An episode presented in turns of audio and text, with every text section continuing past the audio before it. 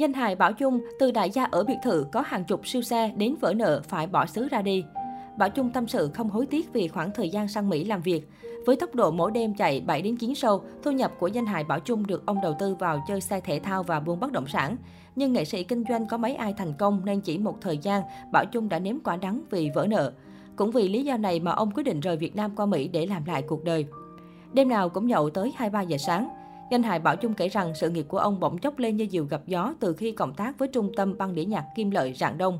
Lúc đó ở Sài Gòn, Tấu Hài đang rất nổi với cái tên Bảo Quốc Duy Phương. Thế nhưng tôi may mắn hơn khi là người đầu tiên làm băng video ca nhạc. Năm 1999, tôi và các nghệ sĩ Tài Linh, Duy Phương, Hồng Vân được mời làm video ca nhạc Mưa Bụi. Sức hút của nó vô cùng khủng khiếp.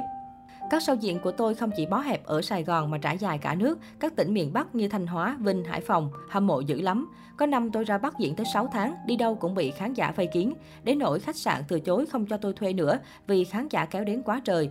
Làm ảnh hưởng đến tình hình kinh doanh của họ, danh hài Bảo Trung nói. Theo chia sẻ của danh hài Bảo Trung, nếu như ở Sài Gòn cách xe của ông khi đó là 500.000 đồng, thì ra Bắc mức giá này được tăng lên 3 triệu đồng.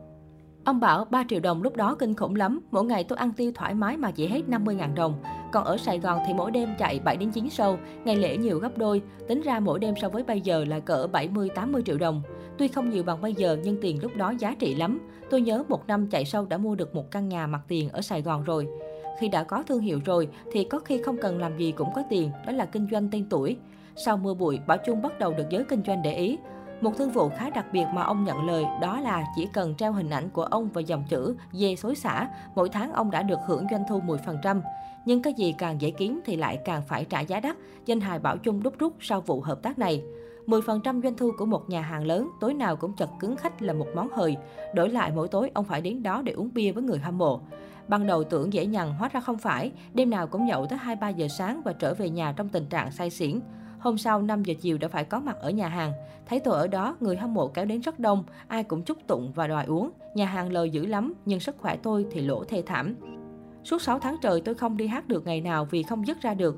Hôm nào bầu show la quá thì trốn đi diễn, nhưng khách ở nhà hàng lại biểu tình. Mấy tấm hình của tôi ở nhà hàng họ rạch ra đổ bia vào kêu, nếu ngày mai không có bảo chung tới là không kéo tới quán nữa. Tình thế buộc tôi phải chọn một trong hai. Mình đam mê nghệ thuật như vậy, khán giả cũng yêu mình, lại được sống tốt với nghề thì sao không chọn. Cũng may trong tâm trạng đông luôn vắt kiệt sức của tôi, tối đi diễn, ngày quay, thu âm nên tôi không còn thời gian để đi nhậu nữa. Danh hài Bảo Trung tâm sự. Vỡ nợ vì đầu tư bất động sản. Cai được nhậu thì danh hài Bảo Trung lại vướng vào cơn nghiện khác là mê xa hơi thể thao và buôn bất động sản. Có thời điểm ông sở hữu tới 38 chiếc xe đủ chủng loại kiểu dáng, có chiếc trị giá vài chục cây vàng. Nguồn dinh dưỡng cho thú chơi xa xỉ này phần lớn từ buôn bất động sản. Ông Bảo lúc đầu chỉ mua một hai căn nhà để đó, thấy giá lên thì bán kiếm lời thôi chứ không chủ trương buôn bán gì cả. Nhưng sau đó có bà xã đứng ra kinh doanh nên tôi mới làm lớn. Nhưng có lẽ tổ đãi cho mình nghiệp diễn thì mình cứ lo làm cho tốt thì phúc phần sẽ có. Nghệ sĩ chỉ làm tốt được một thứ thôi, có mấy ai mà giỏi cả hai. Phải đến khi chính bản thân mình rơi vào hoàn cảnh thất bại thì tôi mới nghiệm ra điều ấy. Đang có cuộc sống tiêu tiền như nước thì lâm vào cảnh vỡ nợ khiến ông suy sụp bết bát. Đúng lúc đó, ông nhận được lời mời của nghệ sĩ hài hải ngoại Văn Sơn qua Mỹ cộng tác. Lúc đầu Bảo Trung không muốn đi, nhưng ngẫm thấy bao năm mãi mê chạy sâu, gia đình thiệt thòi. Vì chả mấy khi có được bữa cơm trọn vẹn đông đủ nên ông đã đồng ý sang đó. Vừa để làm lại, vừa để gia đình có thời gian ở bên nhau nhiều hơn. Mặc dù không đồng ý nói về gia đình, nhưng rồi danh hài Bảo Trung vẫn hé lộ đôi chút về cuộc sống vì nó liên quan đến quyết định rời Việt Nam của ông khi đó. Danh hài Bảo Trung trải lòng, năm 2000 tôi qua Mỹ định cư, phần quan trọng và quyết định ấy là vì vợ con. Khoảng thời gian tôi nổi ở bên làng hài thì cũng là lúc tôi hiếm hoi có bữa cơm với gia đình. Tính ra một năm tôi chỉ ở nhà vài bữa, lắm hôm chạy sâu đi qua nhà rõ ràng mà vẫn không vào nhà được.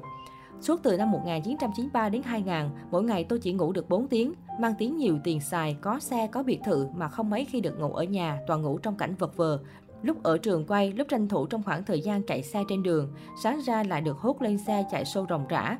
Mà có xe hơi cũng đâu được chạy, sẽ không kịp giờ diễn nên phải chạy xe máy, ăn cũng trên xe cho kịp giờ diễn.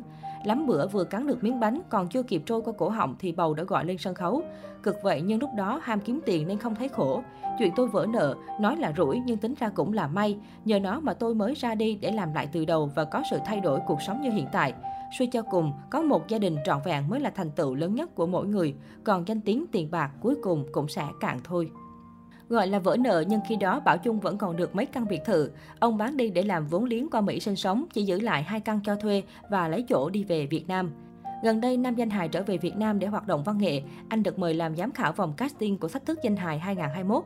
Ngoài ra, nam danh hài còn gây choáng khi tiết lộ mới mua căn hộ trị giá 20 tỷ.